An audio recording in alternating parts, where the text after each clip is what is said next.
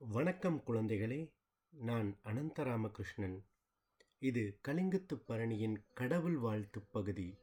இந்த மாதம் நாம் காண இருப்பது உமையவள் பற்றிய ப பதிவு. சித்திரை மாதம் வந்தால் போதும் மதுரையின் அழகிற்கு அது மேலும் அழகு சேர்க்கும். ஆம் ஒட்டுமொத்த மாதமும் மதுரையை மீனாட்சி அம்மன் தன் கல்யாண திருக்கோலத்தினை காண்பதற்கு ஒன்று சேர்ப்பாள். இந்த மாதம் நம் சோழனின் துதிப்பாடி மீனாட்சியாய் அவதரித்த பார்வதியின் திருவடிகளைத் தொழுகிறார் நம் செயங்கொண்டான். மும்மூர்த்திகளில் ஒருவரான சிவனை கரம் பற்ற பார்வதி தேவி மீனாட்சியாக இப்பூமியில் அவதரித்தாள். அந்த திருமணத்திற்கு கள்ளழகர் தங்கக் குதிரையுடன் அழகர் மலையிலிருந்து வந்த கதையை ஒவ்வொரு வருடமும் நடத்தி மகிழும் சனமாகும் மதுரை கூட்டம்.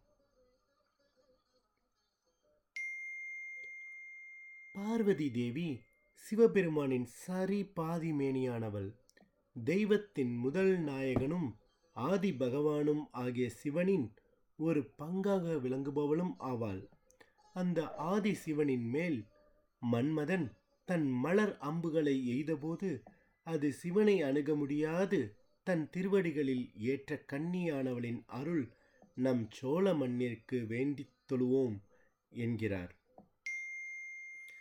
சோழ தேசத்தை எதிர்த்து பகையுடன் போர் புரிய வந்தான் பாண்டிய மன்னன். அவனின் கால்கள் சிவக்கும் அளவுக்கு அவனை ஓடத் தோற்கடித்தான் சோழ மன்னன். அப்போது அவர்களின் முடிக்கு அணிந்திருந்த மலர்களை தன் பாதங்களில் தாங்கியவன் ஆகிறான். இப்படி ஒரு ஒற்றுமையுடன் இணைத்து உமையவள் அருள் கோரி சோழன் நீடூழி வாழ்வதற்கு வேண்டி முடிக்கிறார் செயங்கொண்டார்